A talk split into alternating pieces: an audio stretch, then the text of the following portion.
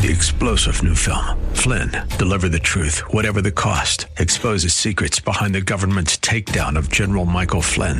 Flynn knew what the intel world had been up to. He ordered the first audit of the use of contractors. This set off alarm bells. He told the truth. He was the most dangerous person for Donald Trump to hire. They had to get rid of Flynn. Flynn, Deliver the Truth, Whatever the Cost. Available now. Watch it today. Go to SalemNow.com. SalemNow.com. Welcome to the Georgene Rice Show podcast.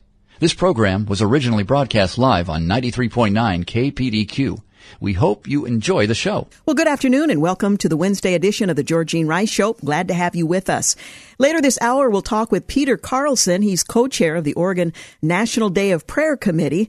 We'll tell you a bit about where you can gather with others in prayer, or you can do that through a Zoom call online. The theme this year, pray fervently in righteousness and avail much. It's based on James 5:16.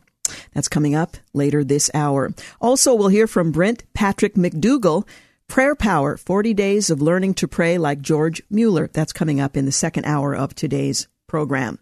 Well, House Bill 2002 is up for a vote in the Oregon Senate tomorrow. This radical legislation specifically targets minors for abortion. They're looking to flood the inboxes of senators across the state with regard to this bill. It passed earlier this week in the House.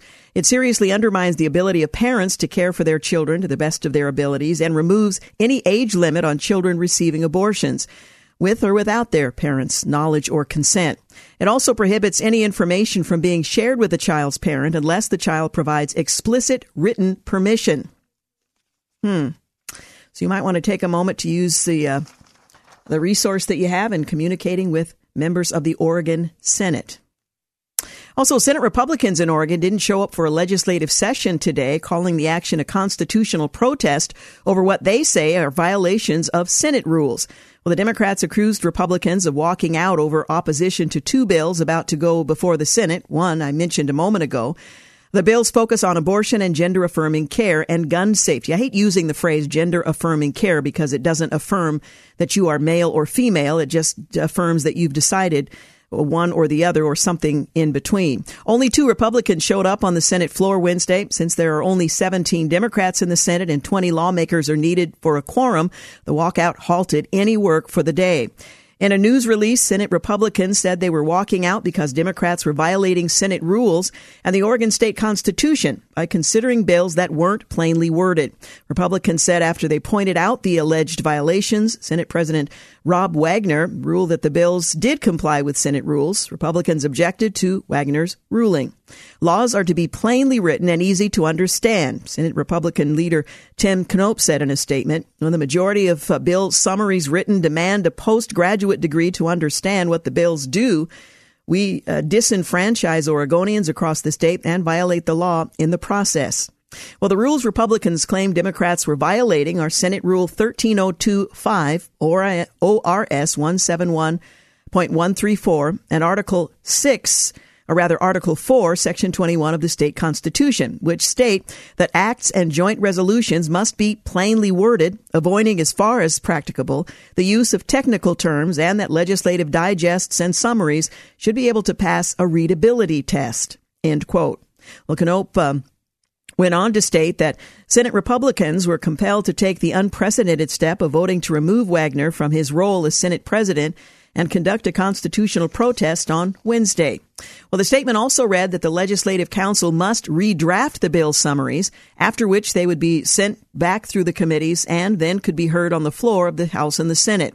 Democrats in their own statement claim this is the fifth time since 2019 that Republicans have denied the Senate a floor session and said the reason Republican lawmakers walked out was because they opposed two bills the Senate will vote on soon.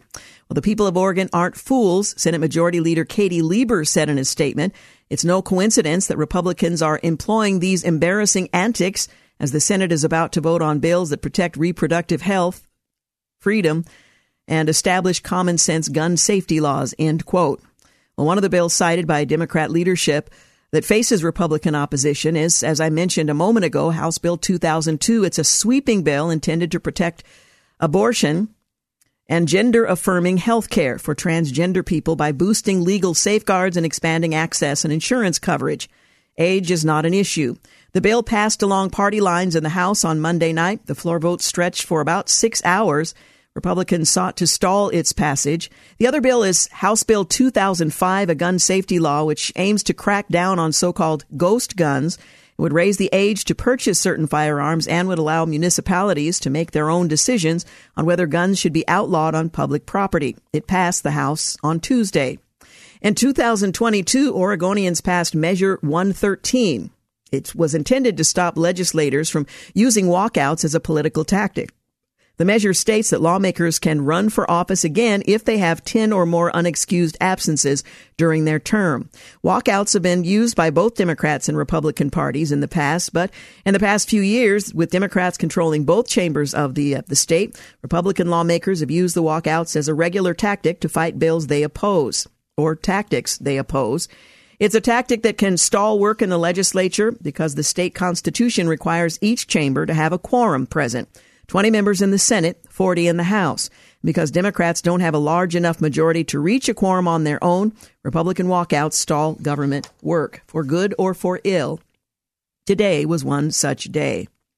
Well, as Oregon struggles with one of the highest rates of homelessness in the nation, a longtime drug counselor says Portland is using a Band-Aid approach on the crisis. After a massive backlash, Oregon lawmakers canceled a public hearing on a bill that would allow homeless people to camp in public places and sue if told to leave.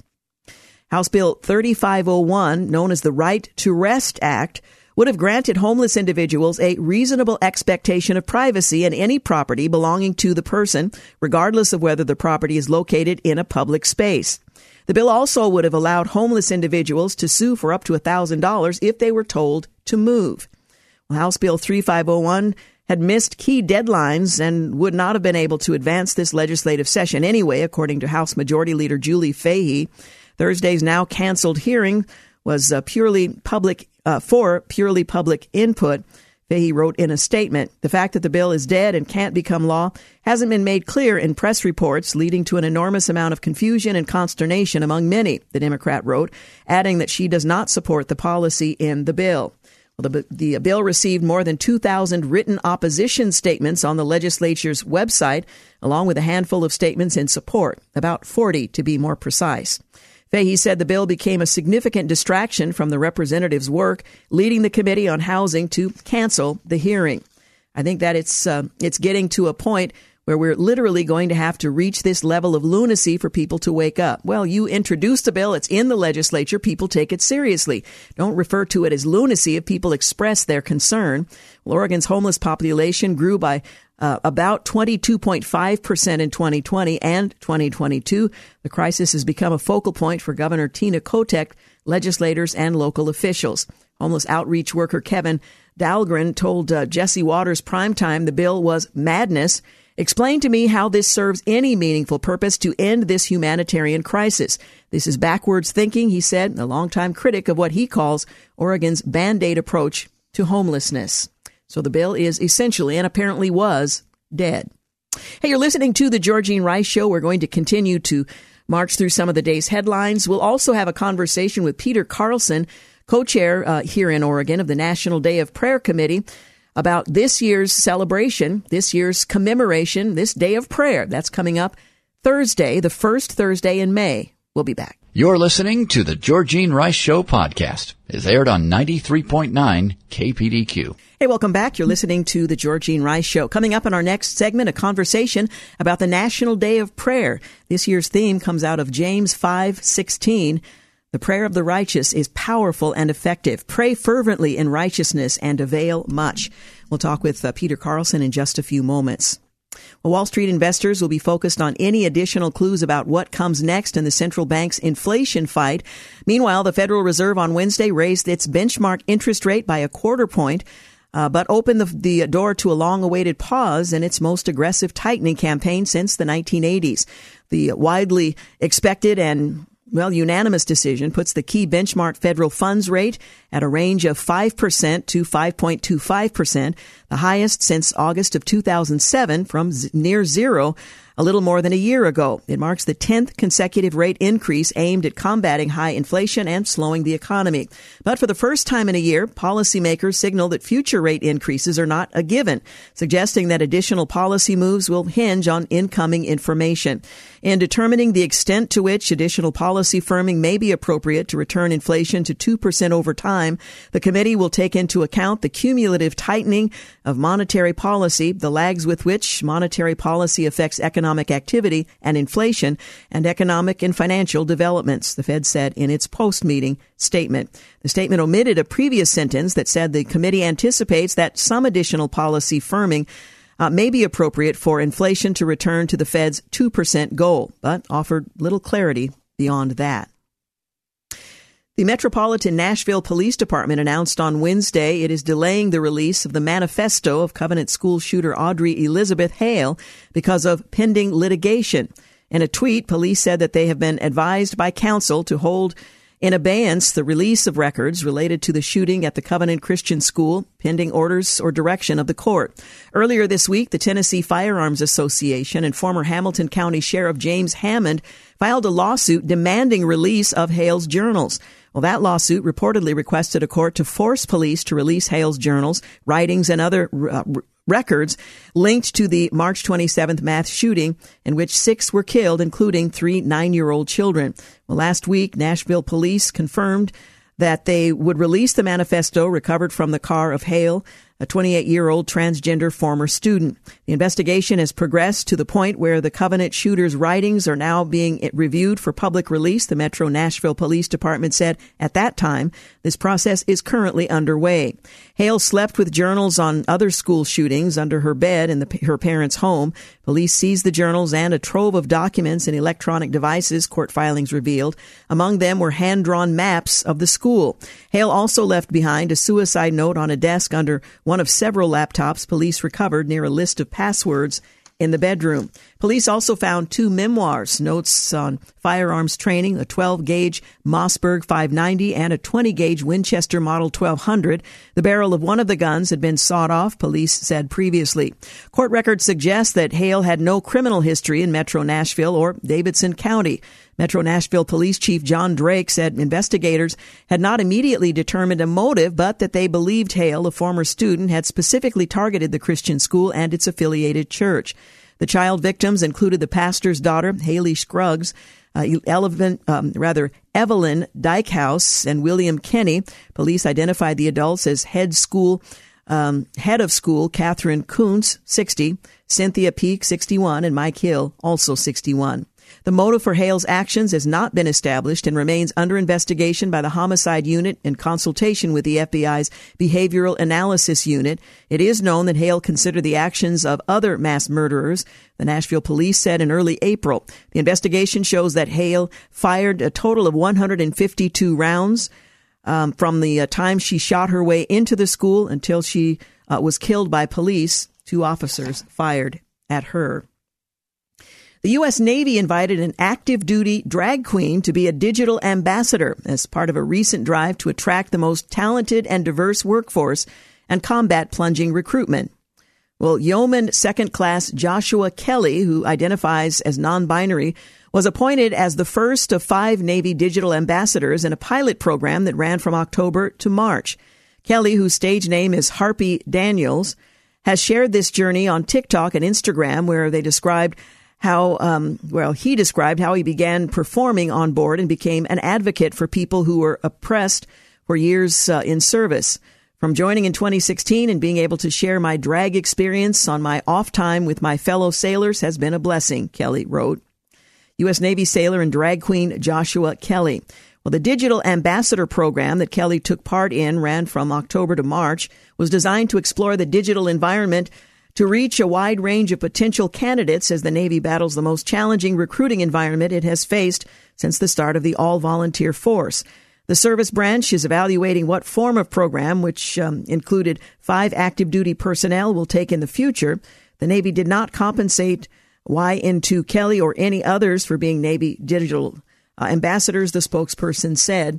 Kelly has told Carl Herzog of the USS Constitution Museum that they began dressing in drag and performing in shows long before joining the Navy.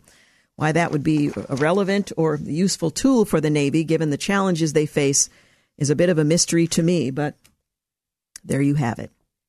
A suspected gunman remains on the loose in Atlanta after an active shooter situation inside a building left at least one person dead and four others injured.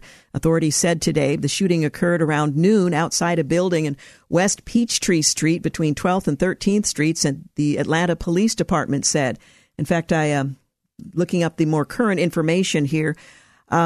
The police said that they are aware multiple people were injured and later updated that to at least four people rushed to a hospital for treatment, while the fifth was pronounced dead at the scene.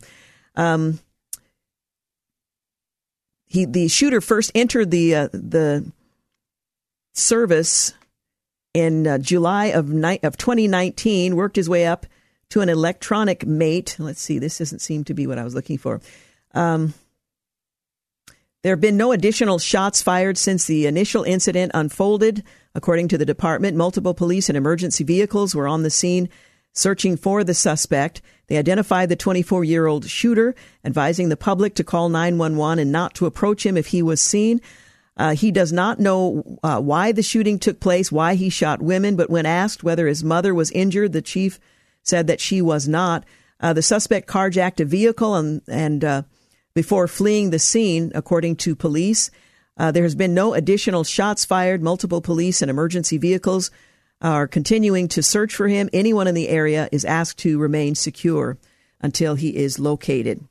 Federal prosecutors are reportedly close to deciding whether to charge President Biden's son, Hunter, in a 4-year investigation involving tax and gun-related violations. 4 years. Sources close to the matter told the Washington Post that U.S. Attorney David Weiss is near a decision in the case, but the exact timetable remains unclear.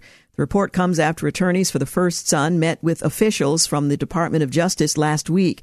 Several of the younger Biden's attorneys were present at the Department of Justice headquarters with tax division career attorneys, including longtime attorney Chris Clark. A whistleblower is alleging that the FBI and the Justice Department are in possession of a document that describes a criminal scheme involving then Vice President Joe Biden and a foreign national relating to the exchange of money for policy decisions. House Oversight Committee Chairman James Comer and Senator Chuck Grassley said earlier today. Comer, a Republican from Kentucky, and Grassley from Iowa, said the whistleblower claims the document includes a precise description of how the alleged criminal scheme was employed, as well as its purpose. The document, an FBI-generated FD-1023 form, allegedly details an arrangement involving an exchange of money for policy decisions. Comer issued a subpoena Wednesday following legally protected disclosures to Grassley's office. We believe the FBI possesses an unclassified internal document that includes very serious and detailed allegations implicating the current president of the United States, Grassley said. What we don't know is what, if anything, the FBI has done to verify these claims or investigate further. The FBI's recent history of botching politically charged investigations demands close congressional oversight, he went on to say. Comer added that the information raises concerns that then Vice President Biden allegedly engaged in a bribery scheme with a foreign national. And we need to proceed with caution, I would suggest, given the fiasco we faced under the previous administration. Anheuser-Busch suffered a large decrease in sales and is now throwing money into additional Bud Light marketing. Now, just an aside here, I'm not a beer drinker. I don't really care.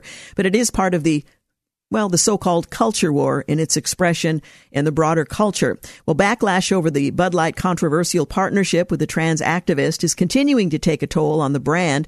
New sales numbers show that, they're not doing well. For the week that ended April 22nd, off-premise sales volume, which is the beer sold outside of restaurants and bars, fell by 26.1% from a year earlier. The week prior, they were down 21.1%. For the year overall, sales were down 8%. Meanwhile, competitors have seen an increase in sales. The figures include sales at grocery stores, convenience stores, and liquor stores. Retail consumer purchase are the cornerstone of the industry's model. This is where customers' loyalty is everything. Bud Light betrayed customers, say observers. Now beer aisles look a bit different. Oklahoma has banned gender-affirming care surgeries. Republican Oklahoma Governor Kevin Stitt on Monday signed into law a bill banning sex changes, surgeries, and cross-sex hormones in the state. Under Senate Bill 613, doctors could lose their license to operate and be guilty of a felony if they knowingly provide gender transition procedures to any child. The bill passed 73-18 in the House, 37-8 in the Senate. Parents can sue doctors on behalf of their children, and individuals who received sex changes as children can sue any time before their 45th birthday. At least 16 states have now enacted laws restricting or banning gender-affirming surgeries and drugs for minors. Federal judges have blocked the enforcement of laws in Alabama and Arkansas, and nearly 24 states are considering bills to restrict or ban care this year on minors. You're listening to The Georgene Rice Show. Up next, my conversation with Peter Carlson. He's the co-chair of the Oregon National Day of Prayer Committee. We'll tell you where you can join with others to pray, whether that's in person or online. Stay with us. You're listening to The Georgene Rice Show podcast. It's aired on 93.9 KPDQ. Hey, good afternoon and welcome back. You're listening to The Georgene Rice Show. Well, as many of you know, tomorrow, the first Thursday in May, is the National Day of Prayer. The theme this year comes from James 5:16, that last line in the scripture, pray fervently in righteousness and avail much. Many of us know it as the prayer of the righteous is powerful and effective. It avails much. In any case, we have a co-chair of the Oregon National Day of Prayer Committee that has made it easy for us to participate in events across the state of Oregon. And I've invited Peter Carlson to join us to talk a bit about that. Thank you so much for joining us. Thank you, Georgene. Well, let's talk about the National Day of Prayer and why it's still important, or perhaps why it's more important now than ever. It is, because of the situation that our nation is in. This is a time where more than ever we need to take advantage of this public law, national, federal law, to gather and to seek God. There are, in addition to national events, there are events here in the state of Oregon, and folks can find out more at PrayOregon.org about tomorrow, as well as prayer opportunities throughout the year. Talk a little bit about the effort here in Oregon to invite and encourage people to pray for our nation, for our state, for our counties, our cities, our neighborhoods. Yes, there are events throughout the state. We have dozens of events and opportunities near you, wherever people live, to participate. They can find out about where the events are and when by going to the national website and looking up an event for their area. The search is by city, by state, so you can find out what's happening all across the state by going to nationaldayofprayer.org and going to the events page. There's another more unique event, I think, this year. I certainly wasn't aware of it in previous years. There's an online event where 10 communities are going to be praying continuously for 10 hours from 7 a.m. to 5 p.m. through a Zoom call. Can you tell us a little bit about that? Yeah, it actually started because of the onset of the COVID epidemic, and we went to virtual meetings that year largely. So we thought, let's just get on Zoom all day. And so we've been doing it the last several years, and we have organized the state into 9 regions in Pray Oregon, and Pray Oregon is cooperating with National Day of Prayer and sponsoring the National Day of Prayer events. So we have people representing each of the 9 regions in Pray Oregon and taking an hour each to pray, actually 2 hours for the Portland metro area from noon to 2. And so we've got 10 hours from 7 a.m. to 5 p.m. that people can join on our Zoom line as much or as they're able to, and just participate with others from across the state. We may focus specifically on a region during a particular hour, but we'll also be praying for the state and nation each hour. What a great opportunity to pray corporately. Even if we're not able to move from one location to another, we can come together in prayer by virtue of this technology to pray for the entire state. And as you mentioned, there are 9 regions divided up, and folks will be praying at specific times for those regions. Eugene, Springfield, Redmond, North Central Oregon, Southwest Oregon, Salem, Lakeview, Klamath Falls, Portland, Oregon City, Baker City, Hermiston, and Northeast Oregon, Ontario and Southeast Oregon, Tillamook, and the North Coast. A great opportunity. There are also a couple of live events, one at Pioneer Courthouse Square and at the Oregon State Capitol. Tell us a bit about them, when they are, where they'll be located, and who can participate. Yeah, we're excited about the event at Pioneer Square. We haven't had one there in recent years, so from noon to 2, people will be gathering there and covering the metro area in particular, but again, our state and nation as well. So that will be wonderful for people in the Portland area to join in that, noon to 2. And then in the evening, we have our Capitol event. So we are part of the National Day of Prayer Task Force, which organizes National Day of Prayer events across the country. We have state coordinators in all the states, and those state coordinators are responsible to have at least one event at the Capitol. So ours is 7 to 8:30 p.m., as we have had the last several years. And we will be located at the west end of the Capitol in Wilson Park near the gazebo, within sight of the War Memorial that many people are familiar with. Mm-hmm. So just love to have people come out and join us Thursday evening for that. As I mentioned, the theme this year, which is carefully chosen, comes from James, the 5th chapter, verse 16, pray fervently in righteousness and avail much. I think a lot of people are discouraged and may feel like their prayers are of little use when they watch the direction that our state is going, the direction our nation is going. Can you offer some words of encouragement for those who don't recognize the tremendous value there is in prayer and the invitation that we receive from the God of the universe to come boldly before his throne of grace, to take advantage of this opportunity to pray together? Well, it is a tremendous opportunity. And of course, we have that opportunity at home and in our communities throughout the year. And in fact, National Day of Prayer sponsors prayer daily, and we call that National Daily Prayer. But this one time a year is set aside by federal law for us to join together. And so we encourage public gatherings at courthouses, parks, and other places where we can gather and call out to the Lord. If we do, he has promised us that he will hear us. And if we don't, then by default, the void is filled with those that are contrary to God. So we need to take advantage of this opportunity and call on the Lord, who wants to bless us if we will simply turn to him. And so we need to bow before him together, unite together.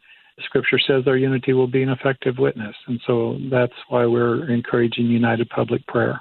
Well, it really is a privilege to have the freedom to do that for as long as we do, and to take up the invitation that the Lord extends to us with expectation, because his word, regardless of what's happening in the legislature or the city council or the county council, what's happening in Washington, the Lord says he will hear us when we pray. And that's an invitation I think we need to take very seriously and have great anticipation to see what God will do among us. Once again, there's going to be an opportunity to pray corporately at Pioneer Courthouse Square in Portland from noon to 2 o'clock tomorrow, the National Day of Prayer, as well as the Oregon State Capitol in Salem from 7 p.m. to 8:30 p.m. at the west end of the Capitol in Wilson Park.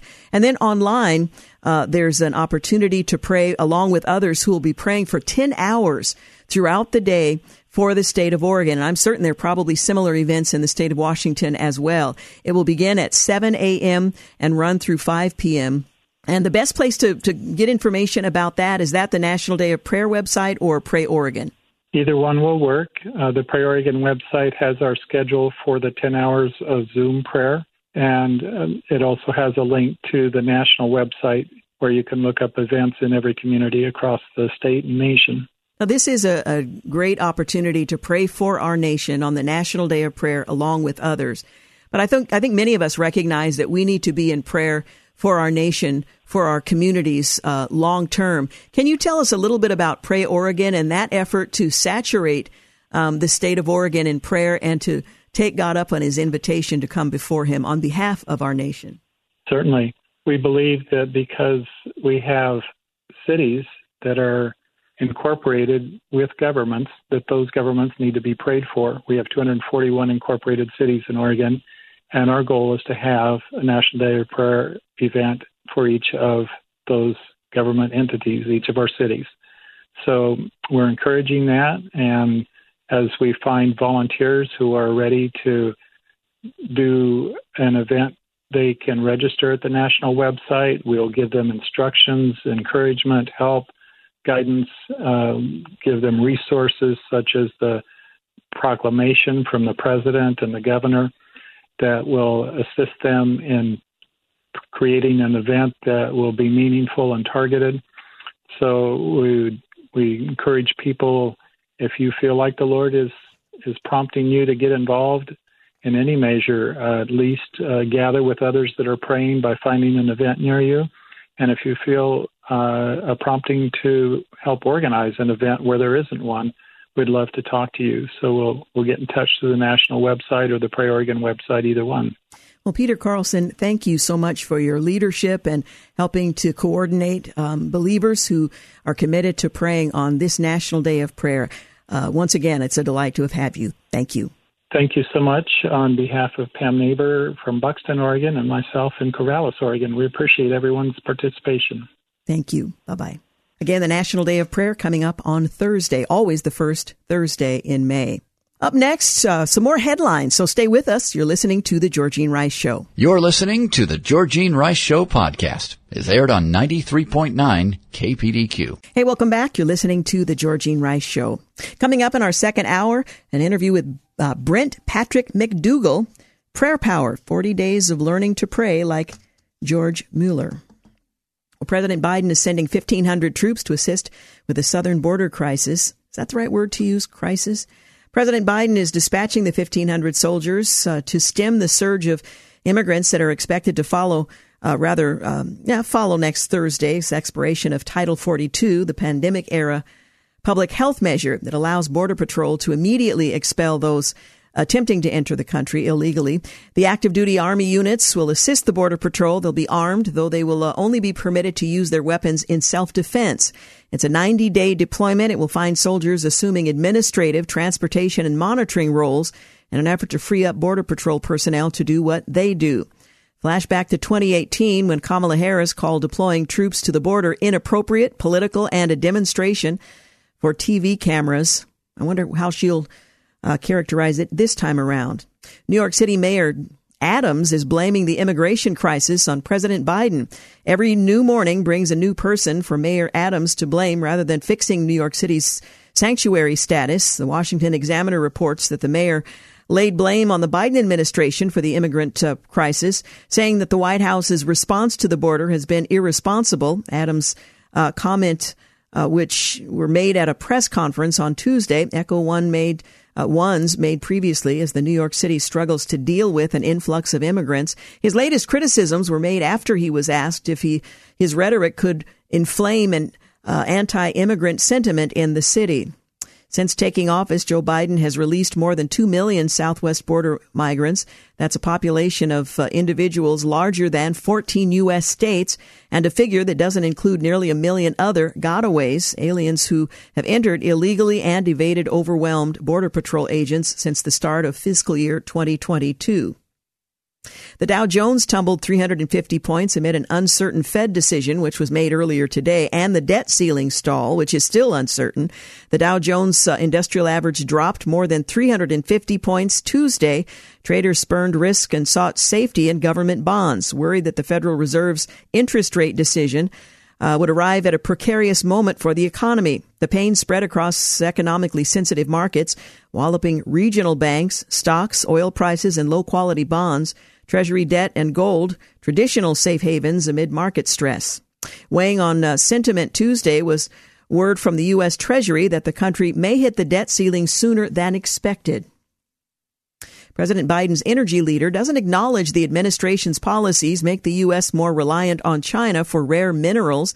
Missouri Republican Senator Josh Hawley pressed Interior Secretary Deb Haaland on a leaked memo from the Bureau of Ocean Energy Management on Tuesday that shows the Biden administration prioritized climate change over energy security. In March, internal records from the Department of the Interior reveal the administration is sacrificing proactive resource development with higher royalties on leases to promote a left-wing climate agenda. After outlining China's dominance in refining critical minerals, the Missouri senator charged the preeminent federal land agency of choking off domestic development of American natural resources. The Interior Secretary tells Senator Hawley she is unaware China controls the critical minerals needed for electric vehicles. That's shocking to me. If I know, and I'm nobody, how is it that she doesn't? The president of Thomas Jefferson University is in the hot seat for liking tweets questioning the COVID vaccine and saying gender surgery is child mutilation. We are now being canceled for simply liking a social media post. Keep that in mind next time you get ready to like something. Thomas Jefferson University President Mark Tyshinsky is under fire after liking a number of tweets from writer Alex Berenson questioning the COVID-19 vaccines and calling child sex changes child mutilation. The chief executive officer of Thomas Jefferson University, Joseph Kakishon, or something very like that, issued an email to Jefferson faculty, employees, and students on Sunday saying that the president was careless in his use of Twitter and that he should have known better. Attached to the email was an apology letter from the college president, which said that he had unintentionally offended many through his use of social media. Please be assured this will be a learning experience, and I will grow as a person and professional from my misstep. The industry surrounding transgender surgeries is expected to become a $5 billion market by the end of the decade. Surgeon General Dr. Vivek Murthy warns that loneliness could be as bad as smoking 12 cigarettes daily. Loneliness presents a profound public health threat akin to smoking and obesity. That's a quote from the U.S. Surgeon General Vivek Murthy, warning in an advisory issued on Tuesday that aims to rally Americans to spend more time with each other in an increasingly divided and digital society. Murthy said half of U.S. adults experience loneliness, which has consequences for mental and physical health, including a greater risk of depression, anxiety, and perhaps, more surprisingly, heart disease, stroke, and dementia. Well, the Surgeon General said, "Today I release a Surgeon General's advisory on the epidemic of loneliness and isolation facing our country, the destructive impacts it has on our collective health, and the extraordinary healing power of our relationships." Novak Djokovic, okay, I'm not sure that's right, has been cleared for U.S. travel after the vaccine mandate is lifted. The world number one men's tennis player is cleared to make his return to the United States Open this year after being forced to miss the tournament last year. He couldn't play in the 2022 Australian Open or the U.S. Open because of vaccine regulations in the host countries, but he returned to win this year's Aussie Open and will almost certainly be part of the U.S. Open field in the late August and early September tournament. Novak will be able to play at this year's U.S. Open after the United States announced it's lifting its vaccine mandate on international travelers. Tucker Carlson received a $100 million TV offer. Valuetainment Television made a $100 million contract offer to Tucker Carlson, recently of Fox News, on Tuesday to come on board the new media company. The deal includes ownership shares. Carlson is actually still under contract with Fox Corporation, and the offer would likely only match what he is getting paid by Fox. That said, Carlson is likely looking to jump into getting paid by a new media, even starting his own venture, giving him more control and no fear of future firings. In the meantime, expect other media companies like Newsmax to be making lucrative offers. Courts have given North Carolina and Florida election integrity wins. Republicans in North Carolina and Florida saw their efforts to protect the electoral process in their states supported by the courts. In North Carolina, the state Supreme Court, which last year flipped from a Democrat majority to a Republican one, which shouldn't matter in the court, but that's an aside, overturned its prior ruling that had banned gerrymandering. Chief Justice Paul Newby wrote, "In its decision today, the court returns to its tradition of honoring the constitutional roles assigned to each branch." Down in Florida, the 11th Circuit Court of Appeals upheld the state's 2021 election law that improved security measures for mail-in ballots and ballot drop boxes. The decision overturns the ruling by the Obama-appointed federal district judge, who justified his decision to block the law by alleging Florida had set up a political system that, for well over a century, has overrepresented white Floridians and underrepresented Black and Latino Floridians. Well, the appeals court rejected the racist allegation, observing, "The findings of intentional racial discrimination rest on both legal errors and clearly erroneous findings of fact." People standing for the national anthem horrified some progressives in a viral video. Evidently, any displays of patriotic fidelity are grounds for the ringing of alarm bells to some on the left. A recent viral video depicting roughly a dozen people standing with hands over their hearts during the playing of the national anthem at a restaurant in Southern California sent a horde of keyboard warriors running to their fainting couches. By far the most dangerous situation I've ever been in, wrote the woman who first posted the video to social media. The video generated about 17,000 comments, with many deriding the display. One commenter even called it dystopian. With attitudes like this, is it any wonder the U.S. military is finding recruitment so difficult? This is what results from promoting love of self over everything else. Russians have suffered 100,000 casualties since December. Now, keep in mind, many of these soldiers were recruited against their better judgment. The war in Ukraine is producing casualty numbers that have not been seen since World War II. In the ongoing battle for the eastern Ukrainian city of Bakhmut, Russia and Ukraine have endured a staggering attrition rate. According to the U.S. estimates, Russia has lost more than 100,000 soldiers since December, with roughly 20,000 of them killed. As National Security Council spokesman John Kirby expressed, it's really stunning, these numbers. To put things into perspective, in nearly 2 decades fighting in Iraq, the total number of American troops killed was about 4,500. Ukraine's casualty numbers aren't much better than Russia's, as both sides have dug in to contest Bakhmut in what some have are comparing to the infamous Battle of Stalingrad. However, despite the high casualty rate, morale reportedly remains high amongst the Ukrainian population. Women apparently have an advantage over men in sciences, math, engineering, and technology. In other words, STEM hiring. A recent study published in Psychological Science in the Public Interest concluded that women are advanced over men when it comes to hiring in the STEM fields. The research looked at data over the last 20 years and found that there are almost no evidence of bias against women in these areas, which completely contradicts the popular narrative widely promoted by the mainstream media. If anything, to the extent that bias exists, it actually favors women. Of course, this data is unlikely to change the views of those invested in promulgating the woke narrative of evil patriarchy.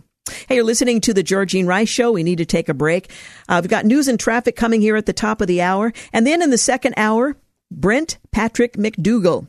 Prayer power. Stay with us. You're listening to The Georgene Rice Show. You're listening to The Georgene Rice Show podcast. It's aired on 93.9 KPDQ. Hey, good afternoon and welcome to the second hour of The Georgene Rice Show. Glad to have you with us. James Blend producing, Dave King engineering today's program. We're going to take a few minutes and look at some of the day's headlines and then a conversation with Brent Patrick McDougal, author of Prayer Power, on this eve of the National Day of Prayer. I had a conversation in our last hour with Peter Carlson. He's co-chair of the Oregon National Day of Prayer Committee. I'm going to rebroadcast that conversation later in this second hour as well to give you all the important details about where folks will be gathering for prayer and how you can find a location near you, or you can be a part of a Zoom call that's covering the state of Oregon in prayer for 10 hours on Thursday, the National Day of Prayer. Well, the Texas mass shooting suspect Francisco Oropouza is in custody after a 4-day manhunt. The man accused of fatally shooting 5 people, his neighbors, including a 9-year-old boy, was caught hiding underneath a laundry in a Texas home on Tuesday after a 4-day manhunt. The alleged gunman, 38, was arrested in the city of Conroe around 6:30 p.m., just 75 minutes after a tip came that alerted law enforcement to the fugitive's whereabouts, according to authorities. The suspect, a Mexican national who reportedly been deported 4 times, was taken into custody without incident. White House Press Secretary Karine Jean-Pierre erupted when pressed over claims that the president has lowered illegal immigration by 90%. The Department of Energy is set to award $200 million grant to a battery maker run by a Chinese talent program recruit. Hunter Biden has been ordered to reveal his art and investment income in the $750,000 child support case. In the last 3 years alone, the IRS has spent $10 million on weapons, ammunition, and tactical gear. What could possibly go wrong? Senator Joe Manchin is keeping his 2024 decision close to the vest. While many speculate he will run for re-election in the Senate, the centrist Democrat is stirring rumors that he may opt for a run for the White House on a third-party ticket. ABC News admitted to editing remarks by Democratic presidential candidate Robert F. Kennedy Jr.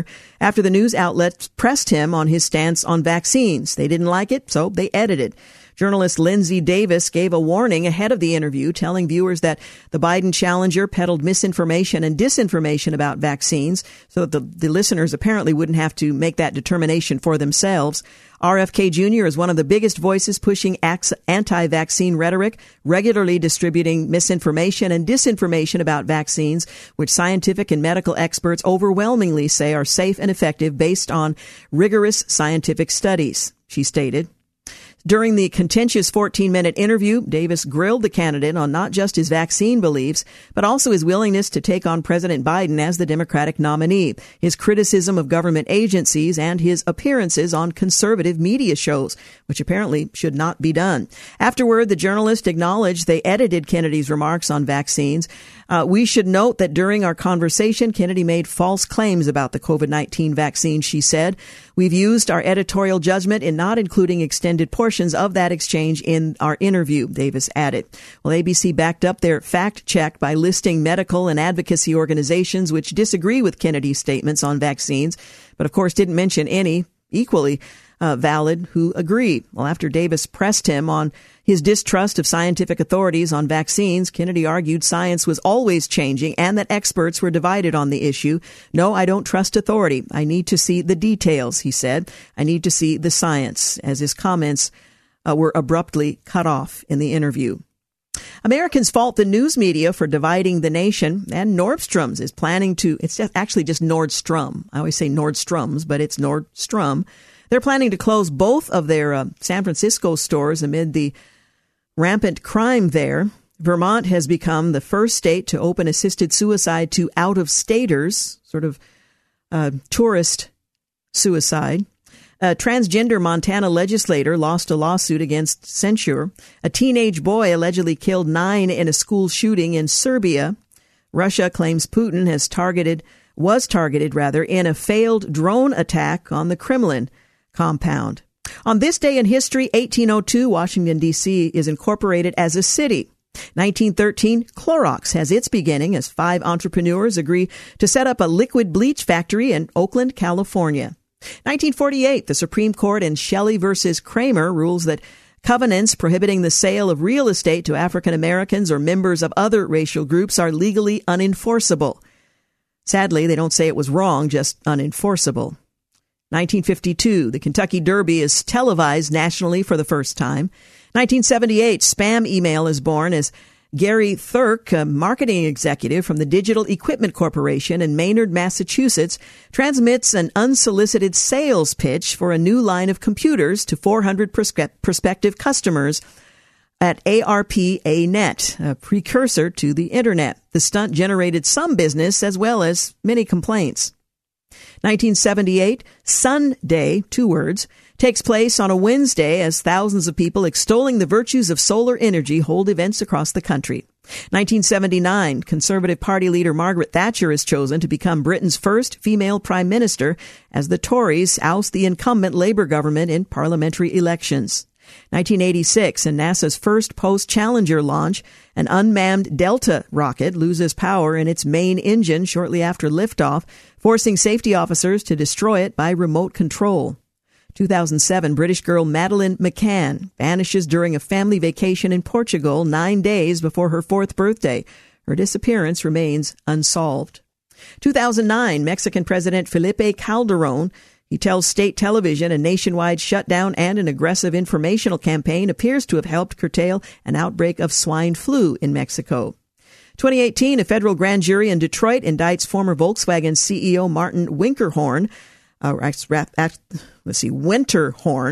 on charges stemming from the company's diesel emissions cheating scandal. Well, yesterday, May 2nd, marked the 1-year anniversary of the most damaging event in the history of the United States Supreme Court. Surely you remember former Obama administration acting Solicitor General Neil Katyal called it the equivalent of the Pentagon Papers leak. In breaking the news, Politico gushed, actually assisting the leaker, no draft decision in the modern history of the court has been disclosed publicly while the case was still pending. Well, the Supreme Court watchers, as SCOTUS blog took a forward-looking view, it's impossible to overstate the earthquake this will cause inside the court. In terms of the destruction of trust among the justices and staff, this leak is the gravest, most unforgivable sin, end quote. The gravest, most unforgivable sin. We're talking, of course, about that unprecedented attack on our nation's third branch of government. We're talking about the leak of a draft of Justice Samuel Alito's opinion in Dobbs versus Jackson Women's Health Organization, a landmark abortion case that wouldn't be decided until late June. Well, the leaked draft, though, made clear what the court's decision would be. The glorious and long overdue undoing of that half-century-old judicial abomination known as Roe versus Wade. A decision heralding a win for the babies, a decision that even the generally liberal Pope respected. Well, more important, the leak gave those on the left 2 months to stir up outrage in the hope of causing one or two swing justices to reconsider their decision. In this respect, the leaker failed. But in another respect, the leaker was widely successful, for it gave those on the left a 2-month head start in organizing and mobilizing and stirring up the outrage necessary to get out the vote in November's midterm election, an election in which a widely predicted Republican wave ended by being little more than a middling mud puddle. Well, the leak, Justice Alito reflected to the Wall Street Journal's James Taranto, created an atmosphere of suspicion and distrust. We worked through it, and last year we got our work done. This year, I think we're trying to get back to normal operations as much as we can, but it was damaging. Yeah, you think? It brought out the mob to terrorize the justices and their families at their suburban D.C. homes. This went on day after day after day, with the Attorney General Merrick Garland, to his eternal disgrace, refusing to enforce the law and either send the rabble packing or arrest them. In fact, the leak made Alito and his fellow constitutional conservatives on the high court targets of assassination. One of his colleagues, Justice Brett Kavanaugh, came chillingly close to being murdered by a deranged young leftist. Well, as we noted earlier, Chief Justice John Roberts immediately called the leak an egregious breach of trust, and he called upon the marshal of the court to find out who leaked the document to Politico.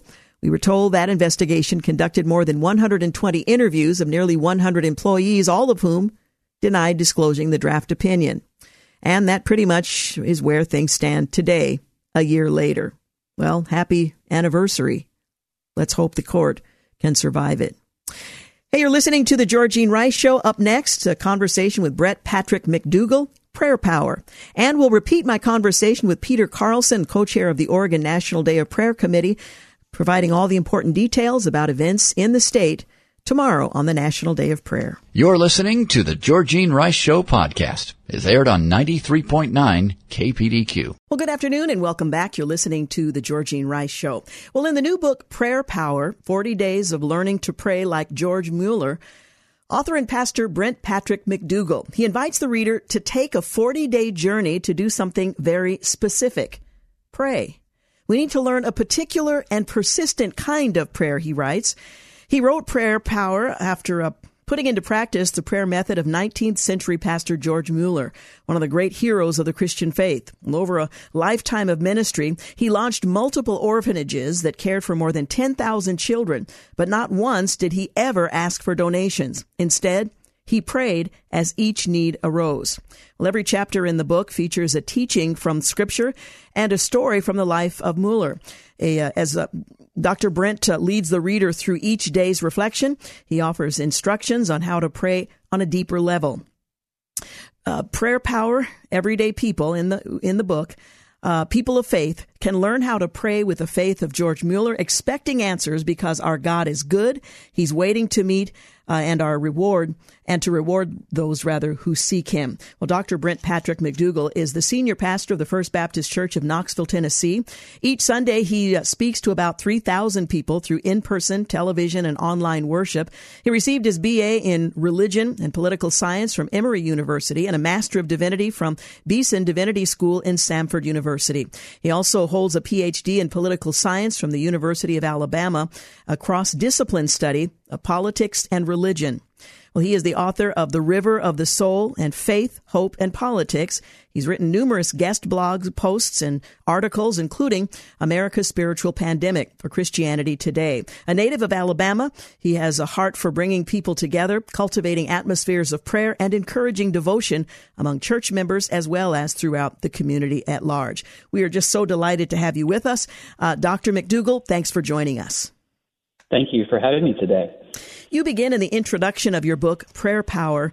You write, "Your greatest resource is not money, intellect, or popularity, or pedigree. Your greatest asset is not represented on your resume or in the roll call of your accomplishments. While all these are good, they're secondary to the central sacred resource available to you."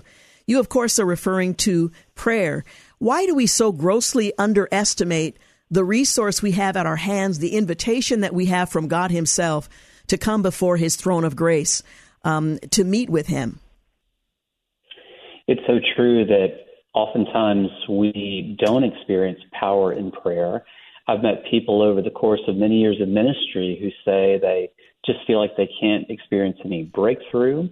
They wonder if prayer is just for the super saints. They don't understand the teachings of the Bible about prayer. And because just in that futility, they don't exercise their faith through prayer, they don't experience power. But I really wanted people to know that these promises that are present all throughout Scripture, these miraculous promises about what God can do through the power of prayer, are true not just for a few people, but for all believers who can learn how to pray. You know, the disciples, they asked Jesus, "Teach us to pray." And he did. Mm-hmm. We need to learn how to pray. And as we learn how to pray, we too can experience that power through prayer. Well, this may seem like a simplistic question, but I think it's one that many believers still ponder. What is the purpose of our prayer? Scripture says he knows what we need before we ask. And many of us conclude, well, if he already knows, what would be the point? What is the purpose in prayer and God's invitation? The primary purpose is not asking for what we need, although that is certainly something that is available to us. The purpose of prayer, I believe, is found in scriptures such as Psalm 63, where David talks about this earnest, beautiful, passionate prayer just to be in the presence of God. Mm. He says, "I thirst for you. My whole being longs for you in a dry and parched land where there's no water." He cries out to the living God, and he says, "God, I just want to be with you. I want to be where you are, and I want you to be in me." And it's from that place of passion, I believe, that then we are able to ask for the things that we need. When Jesus taught his disciples to pray, he said, "Pray like this: Our Father, who art in heaven, hallowed be your name. Your kingdom come, your will be done on earth as it is in heaven." He's teaching us about his presence and about his kingdom. And that's the place to start.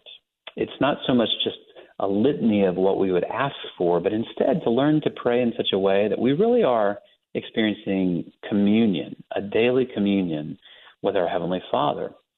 If we can't learn to pray like that, it's unlikely that we're really going to learn a deep dependence mm-hmm. and a trust such that we will be able to ask rightly for the things that we need. Well, I love the use of the word communion. It's not a one-way street where I simply express what's on my heart, walk away, and engage in other activities. But we are in relationship. We're in fellowship with God, and he speaks to us, and we bear our hearts to him as well. Talk a little bit about George Muller. You mentioned in the subtitle, 40 Days of Learning to Pray Like George Muller. Now, this is a 19th century pastor that many of our listeners may be unfamiliar with. Yes. Well, I learned about George Muller by hearing these stories about answers to prayer. And Muller was a pastor in the 19th century who mostly worked in Bristol, England. But his work was not only in the walls of the church as a pastor. He was out in the community and especially helping to care for orphans who were on the street. In fact, over the course of his ministry, Muller opened 4 orphanages that allowed him to care for 10,000 children that were destitute, so he could provide for them food, shelter, education, and also spiritual nourishment. So Muller was known as having a heart for children, you know, and that's what the Bible says. You know, God is a father to the fatherless. He loves the little ones. He looks after the ones who have no father. And then he calls people to be fathers to those who don't have a father. So that's what Mueller did. He was known for his care for orphans, but he was mostly known to be a person of great prayer. In fact, Mueller said that over the course of his lifetime, he experienced 50,000 answers to prayer. He never asked for a dime for the orphanages. He never asked for a donation from anyone regarding the buildings. If he had been in today's work, he would have raised about $170 million over the course of his ministry, and it all happened through prayer. He just asked the Lord for what he needed. Well, as I was learning about his life, I remember telling a story once about a time in which he was caring for the orphans, and they had no bread and no milk for breakfast. They were needing to get to their classes for school, and unfortunately, they were going to have to go hungry. And so he called the children together. He called all the adults, and he said, "Let's all bow." And they prayed a prayer of thanks for what God was about to provide. Even though there was nothing on the table, they said, "Thank you, Lord, for what you're about to do." And it wasn't long before there was a knock at the door. The milk truck had broken down outside the orphanages, and the milk was going to spoil. Could they have use of it to give to the orphans? So they had milk for the day. And then the baker sent word that he had overbaked for the day and had extra bread. Could he send it over to the orphanage to feed the children? Mueller saw so many things like that happen, and I believe his ability to give thanks before the prayer was answered was part of his secret. So I heard all these stories about his life, and I thought, you know, I'm tired of telling George Mueller stories. I want to live George Mueller stories. Mm-hmm. I want to experience power in prayer for myself. And so that was really a beginning of a journey where I started to study his life and really the biblical principles that he lived by. And I began to experience breakthrough. I saw such amazing things happen immediately as I put these things into practice. And so I wrote this book because I wanted the people to experience that very same power in prayer. We're going to take a break in a moment, but I do want to give you an opportunity to dispel what may be a misunderstanding about the nature of prayer. You're a pastor. Pastor Mueller, he was a pastor. There are certain people for whom prayers are offered and answered, while the rest of us aren't in the same position where we're heard and receive a response in the same way that you do. I'm certain that there are some of our listeners who imagine they're in a separate category and that there's no principle in Scripture that would apply to their prayers being answered in such extraordinary ways. Your thoughts on that, Pastor McDougal? Yes. Well, as we consider the teachings of Scripture, I think it's important to remember that not every thing that is there is only applicable to pastors. So, for instance, when Jesus taught his disciples to pray, he was talking to them long before any of them became pastors or leaders in the church. And he taught them, "Ask and it shall be given to you. Seek and you will find. Knock and the door will be opened." He was giving them these promises, not just for a few, but for everybody. And if Jesus is to be believed, then we can expect that he's going to swing by the door when we go before him.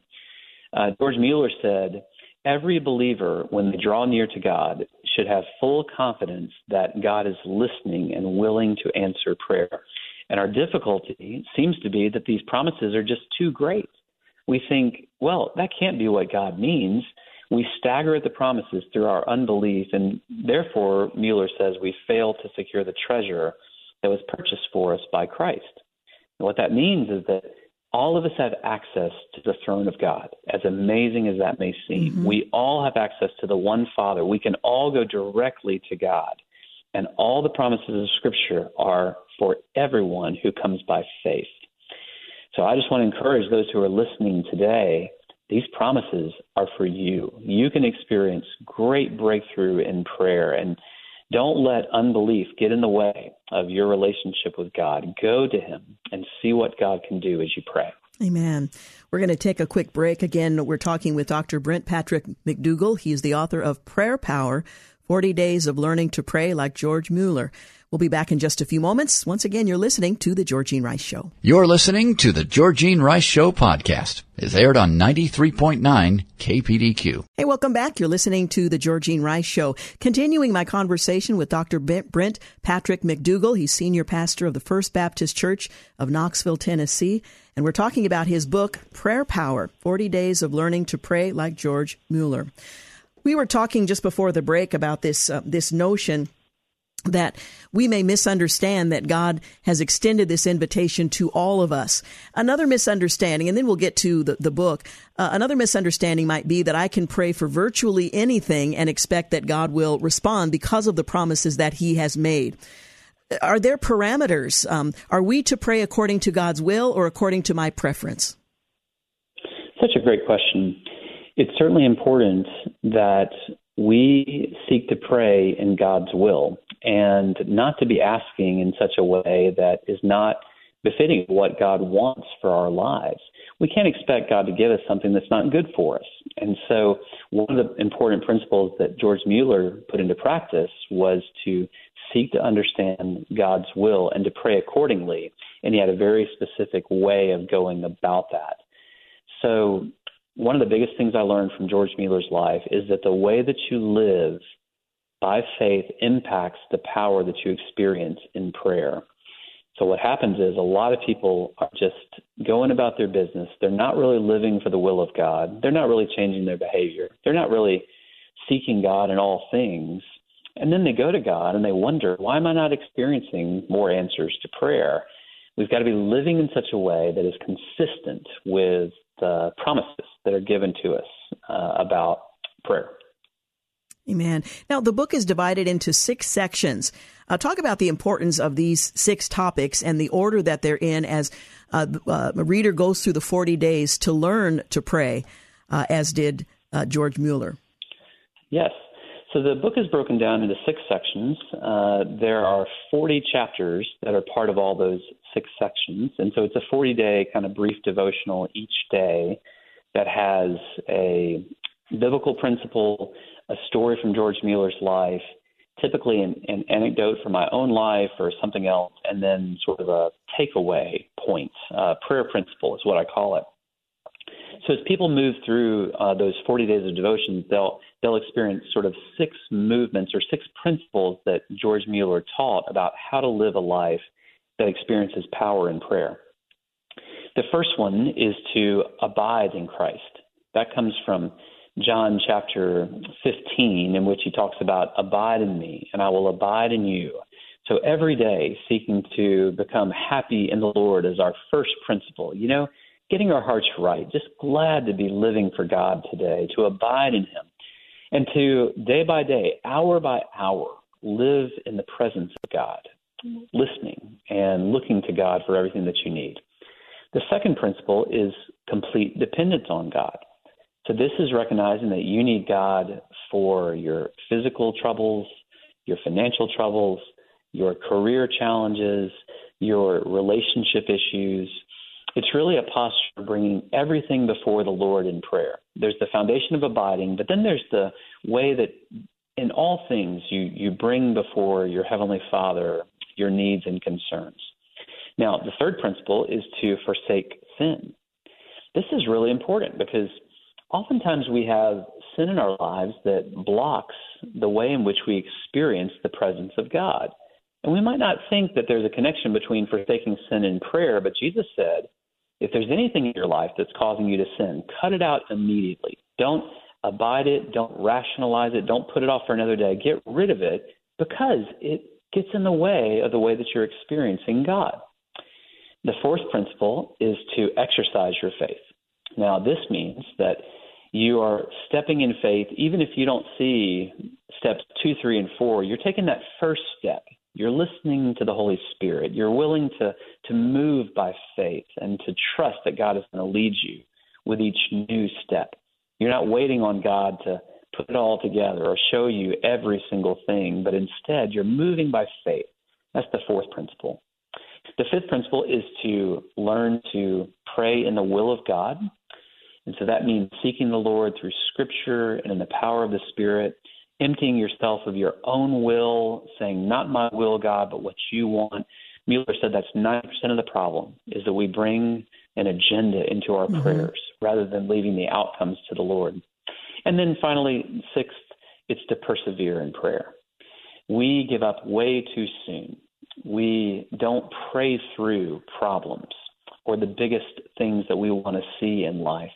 But Jesus said, ask and it will be given to you, seek and you will find, knock and the door will be opened. And actually a better way to translate those phrases are keep asking, keep knocking, keep seeking. He taught us that we should always pray and never give up. So persevere in prayer and wait for the Lord to work out what you want to see happen. What a wonderful 40 days to focus on prayer and to learn how to get everything that God intends for us, to learn about prayer, to engage in prayer, and to see him respond in a way that demonstrates his faithfulness. What's needed to start this method of prayer? Where do we begin? Sure.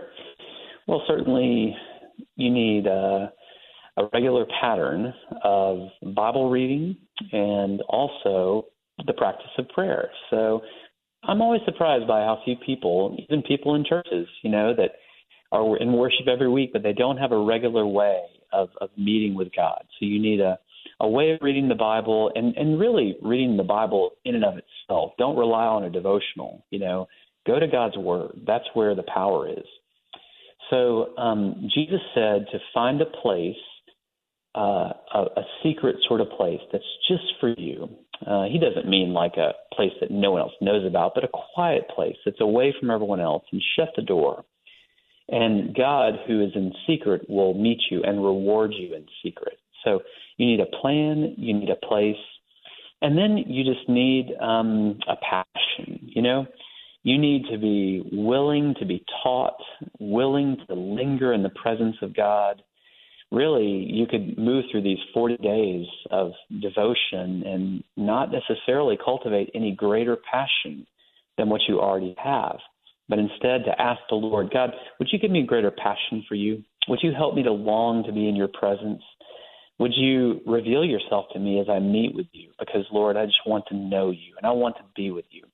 That's what's, I think, required to really be transformed in prayer.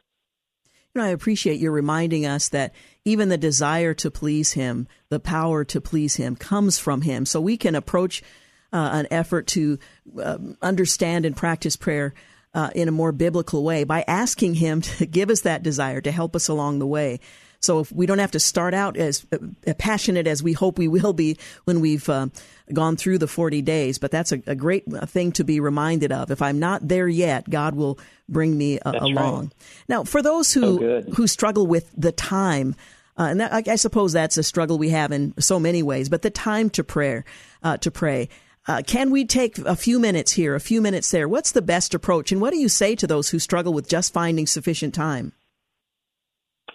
To those that would say they don't have enough time to pray or to read the Bible, I would say that you have 24 hours in the day, just like every other human being on the planet has ever had. God has given you enough time to do what God wants you to do, to fulfill God's purpose. God has given you all the time that you need.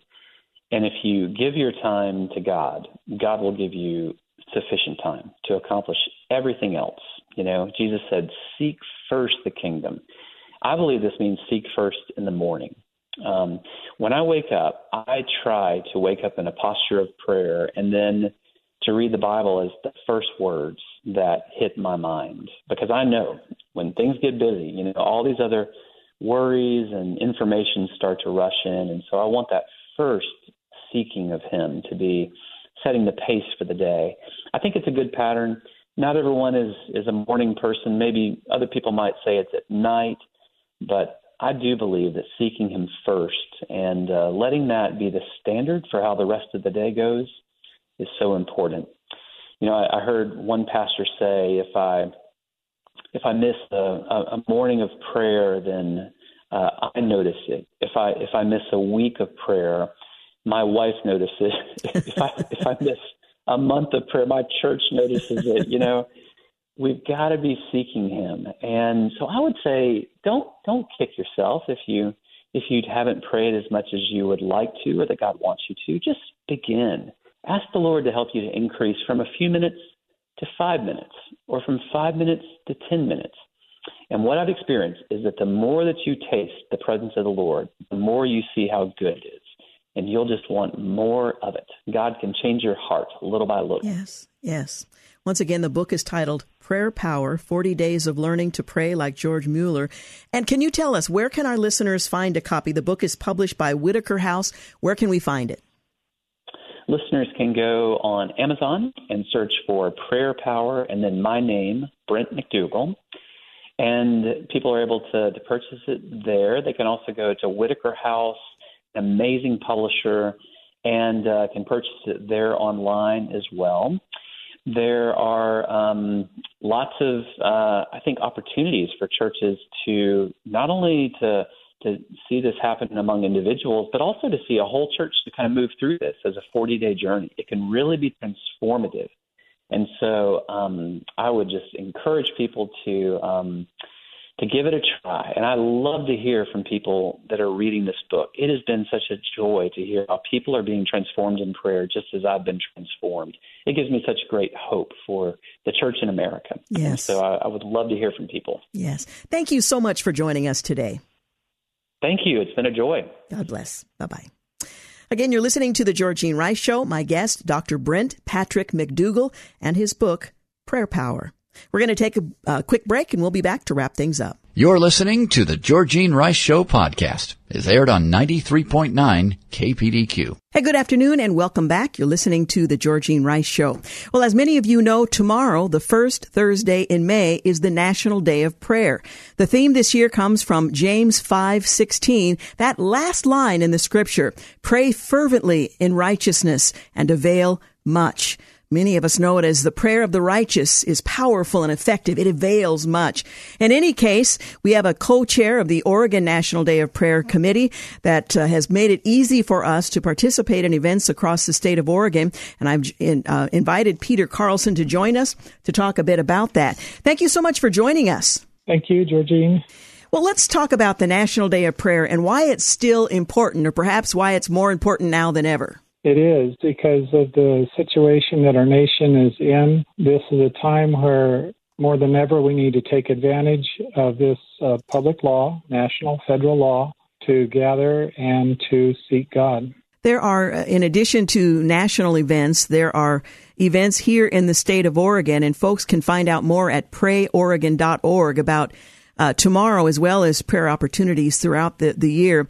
Talk a little bit about the effort here in Oregon to invite and encourage people to pray for our nation, for our state, for our counties, our cities, our neighborhoods. Yes, there are events throughout the state. We have dozens of events and opportunities near you, wherever people live, to participate. They can find out about where the events are and when by going to the national website and looking up an event for their area. The search is by city, by state, so you can find out what's happening all across the state by going to nationaldayofprayer.org and going to the events page. There's another more unique event, I think, this year. I certainly wasn't aware of it in previous years. There's an online event where 10 communities are going to be praying continuously for 10 hours from 7 a.m. to 5 p.m. through a Zoom call. Can you tell us a little bit about that? Yeah, it actually started because of the onset of the COVID epidemic, and we went to virtual meetings that year largely, so we thought, let's just get on Zoom all day. And so we've been doing it the last several years, and we have organized the state into 9 regions in Pray Oregon, and Pray Oregon is cooperating with National Day of Prayer and sponsoring the National Day of Prayer events. So we have people representing each of the 9 regions in Pray Oregon, and taking an hour each to pray, actually 2 hours for the Portland metro area from noon to 2. And so we've got 10 hours from 7 a.m. to 5 p.m. that people can join on our Zoom line as much or as they're able to, and just participate with others from across the state. We may focus specifically on a region during a particular hour, We'll also be praying for the state and nation each hour. What a great opportunity to pray corporately, even if we're not able to move from one location to another. We can come together in prayer by virtue of this technology to pray for the entire state. And as you mentioned, there are 9 regions divided up, and folks will be praying at specific times for those regions: Eugene, Springfield, Redmond, North Central Oregon, Southwest Oregon, Salem, Lakeview, Klamath Falls, Portland, Oregon City, Baker City, Hermiston, and Northeast Oregon, Ontario and Southeast Oregon, Tillamook, and the North Coast. A great opportunity. There are also a couple of live events, one at Pioneer Courthouse Square and at the Oregon State Capitol. Tell us a bit about them, when they are, where they'll be located, and who can participate. Yeah, we're excited about the event at Pioneer Square. We haven't had one there in recent years, so from noon to 2, people will be gathering there and covering the metro area in particular, but again, our state and nation as well. So that would be wonderful for people in the Portland area to join in that, noon to 2. And then in the evening, we have our Capitol event. So we are part of the National Day of Prayer Task Force, which organizes National Day of Prayer events across the country. We have state coordinators in all the states, and those state coordinators are responsible to have at least one event at the Capitol. So ours is 7 to 8:30 p.m., as we have had the last several years. And we will be located at the west end of the Capitol in Wilson Park near the gazebo, within sight of the War Memorial that many people are familiar with. Mm-hmm. So just love to have people come out and join us Thursday evening for that. As I mentioned, the theme this year, which is carefully chosen, comes from James, the 5th chapter, verse 16, pray fervently in righteousness and avail much. I think a lot of people are discouraged and may feel like their prayers are of little use when they watch the direction that our state is going, the direction our nation is going. Can you offer some words of encouragement for those who don't recognize the tremendous value there is in prayer and the invitation that we receive from the God of the universe to come boldly before his throne of grace, to take advantage of this opportunity to pray together? Well, it is a tremendous opportunity. And of course, we have that opportunity at home and in our communities throughout the year. And in fact, National Day of Prayer sponsors prayer daily, and we call that National Daily Prayer. But this one time a year is set aside by federal law for us to join together. And so we encourage public gatherings at courthouses, parks, and other places where we can gather and call out to the Lord. If we do, he has promised us that he will hear us. And if we don't, then by default, the void is filled with those that are contrary to God. So we need to take advantage of this opportunity and call on the Lord, who wants to bless us if we will simply turn to him. And so we need to bow before him together, unite together. Scripture says our unity will be an effective witness. And so that's why we're encouraging united public prayer. Well, it really is a privilege to have the freedom to do that for as long as we do, and to take up the invitation that the Lord extends to us with expectation, because his word, regardless of what's happening in the legislature or the city council or the county council, what's happening in Washington, the Lord says he will hear us when we pray. And that's an invitation I think we need to take very seriously and have great anticipation to see what God will do among us. Once again, there's going to be an opportunity to pray corporately at Pioneer Courthouse Square in Portland from noon to 2 o'clock tomorrow, the National Day of Prayer, as well as the Oregon State Capitol in Salem from 7 p.m. to 8:30 p.m. at the west end of the Capitol in Wilson Park. And then online, there's an opportunity to pray along with others who will be praying for 10 hours throughout the day for the state of Oregon. And I'm certain there are probably similar events in the state of Washington as well. It will begin at 7 a.m. and run through 5 p.m. And the best place to get information about that is that the National Day of Prayer website or Pray Oregon? Either one will work. The Pray Oregon website has our schedule for the 10 hours of Zoom prayer. And it also has a link to the national website where you can look up events in every community across the state and nation. Now, this is a great opportunity to pray for our nation on the National Day of Prayer along with others. But I think many of us recognize that we need to be in prayer for our nation, for our communities long term. Can you tell us a little bit about Pray Oregon and that effort to saturate the state of Oregon in prayer and to take God up on his invitation to come before him on behalf of our nation? Certainly. We believe that because we have cities that are incorporated with governments, that those governments need to be prayed for. We have 241 incorporated cities in Oregon, and our goal is to have a National Day of Prayer event for each of those government entities, each of our cities. So we're encouraging that, and as we find volunteers who are ready to do an event, they can register at the national website. We'll give them instructions, encouragement, help, guidance, give them resources such as the proclamation from the president and the governor that will assist them in creating an event that will be meaningful and targeted. So we encourage people, if you feel like the Lord is prompting you to get involved in any measure, at least gather with others that are praying by finding an event near you. And if you feel a prompting to help organize an event where there isn't one, we'd love to talk to you. So we'll get in touch through the national website or the Pray Oregon website, either one.